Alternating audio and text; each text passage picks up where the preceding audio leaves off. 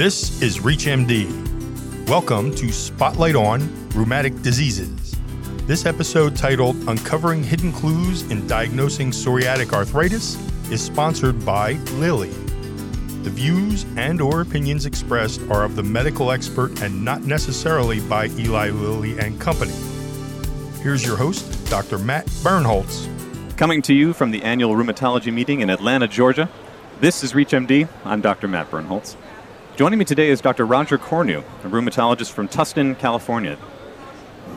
Dr. Kornu earned this distinction of top doctor in Orange County by Castle Connolly in 2016, and most recently, he's been named by the Orange County Medical Association as a physician of excellence for both 2018 and 2019. And today, we're going to center our discussion on psoriatic arthritis and uncovering hidden clues in diagnosing this condition. So, Dr. Kornu, welcome to you. Well, thank you so much for having me out here. Yeah, pleasure to have you.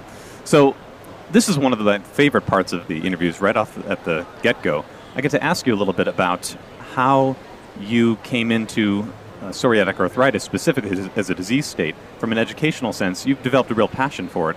And from your academic to your uh, multi specialty to your single specialty practice arenas, you've tried to spread the word about psoriatic arthritis. Can you tell us how you came into that passion? Well, thanks a lot. That's exactly right.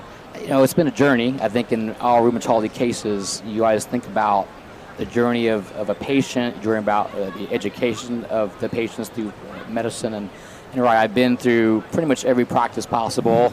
I started a single specialty, multi specialty group, academics at UC Irvine, and now in solo practice the past two years. And just realizing that psoriatic arthritis is, as one of our inflammatory diseases, is this been really underdiagnosed. There's no test for it like we would think in, say, rheumatoid arthritis, and just trying to educate folks on different domains of disease.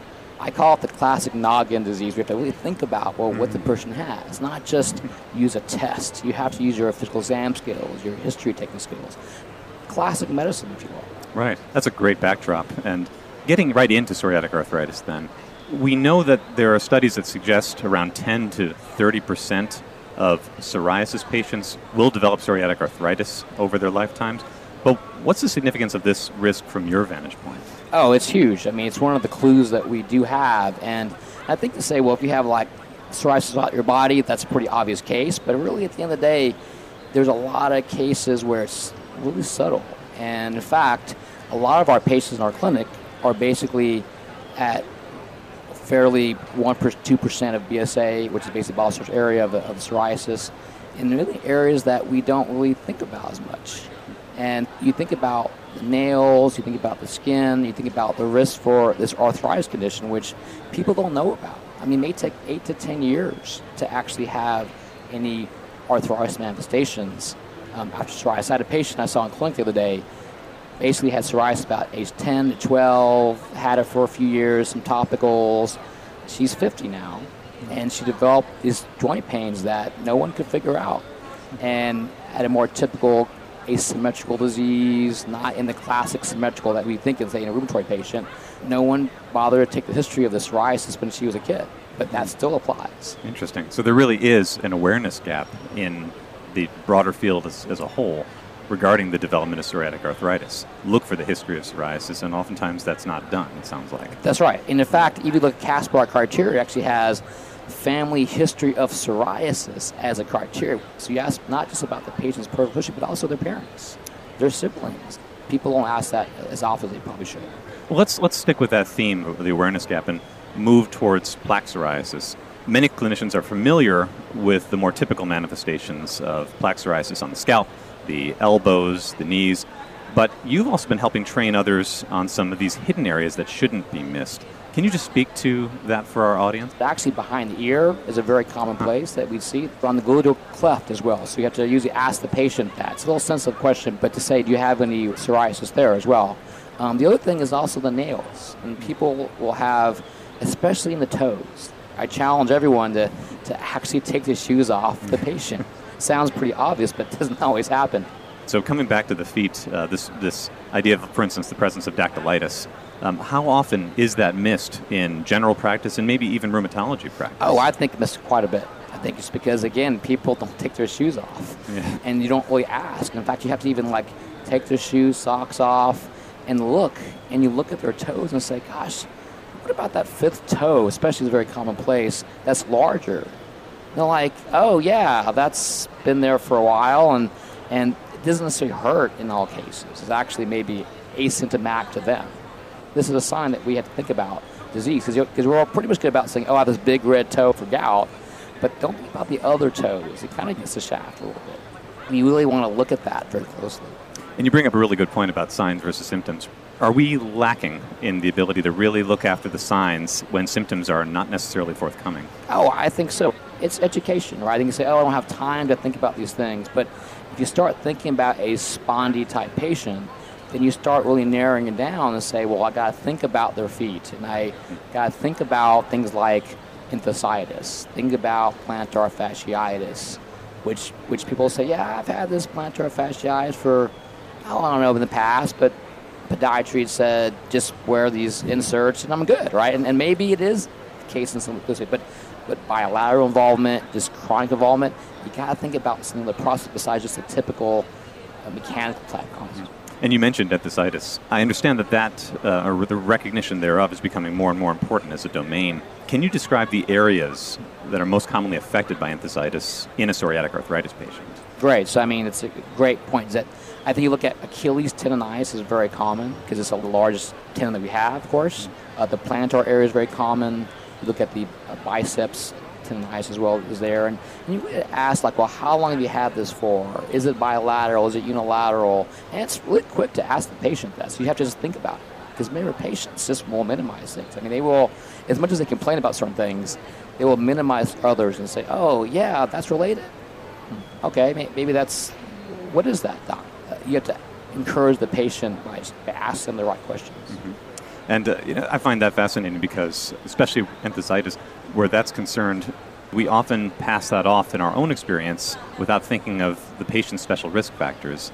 Can you speak to that in terms of trying to separate, as you said, it's a noggin disease, separating our own experience and the things that happen commonly from the things that actually might represent a risk factor or might represent a red flag for somebody uh, who might be developing psoriatic arthritis? No, that's a great question. I think you think about things like how long it's been going on for.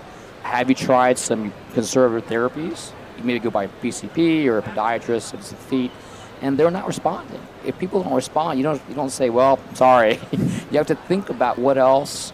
Um, of course, you start thinking about the other domain. If we come back to the dermatological manifestations, what would you say is the dermatological manifestation or manifestations that represent the greatest risk factors for the development of psoriatic arthritis? You usually have nails with other skin areas, but you can also have it in isolation, which I think is is huge. You know, if it's on the fingers, people may complain more, but again, that's not as common as their feet. And you got to look at if you have several toes that are involved, not just ones. Like having a fungal infection in every toe is not common, right? What's actually more common? Something else. I would encourage though folks to, to test for fungal. Though it's easy, just do a KOH prep or a nail clipping to make sure it's not because you actually have, have both. You can have uh, psoriatic nail and you have a fungal infection. It is possible. Not mutually exclusive. Yeah. Correct. it's like having osteoarthritis or rheumatoid arthritis. You can have both. Unfortunately, it can happen, but you have to be discerning and figure out how you treat this or how you treat that. There's different rabbit holes of, of, of considerations. Interesting. Have any cases come to you recently that were a real throw off in the sense that um, they they came off looking a certain way, and you looked at it and said, "No, hold on a second. Looking at the domains, I'm seeing something very different here." I saw a patient recently in my clinic who was referred for rheumatoid arthritis and said, "I think you have RA," and they had maybe a, kind of borderline rheumatoid factor. Of course, that's a good referral for rheumatologist, right? But then you go and you're like thinking, no, this is not symmetrical disease. So I think you have to think about are, you can have PSA that's symmetrical, but usually it's asymmetrical. This wrist, this finger, this toe, um, and uh, like patients like doctor, I have RA, right? This RA, like, like well, and you start asking other questions, and you say, oh, he has maybe some inflammatory bowel type symptoms. He has this enthesitis that that he's kind of kind of blew off because he's an athlete.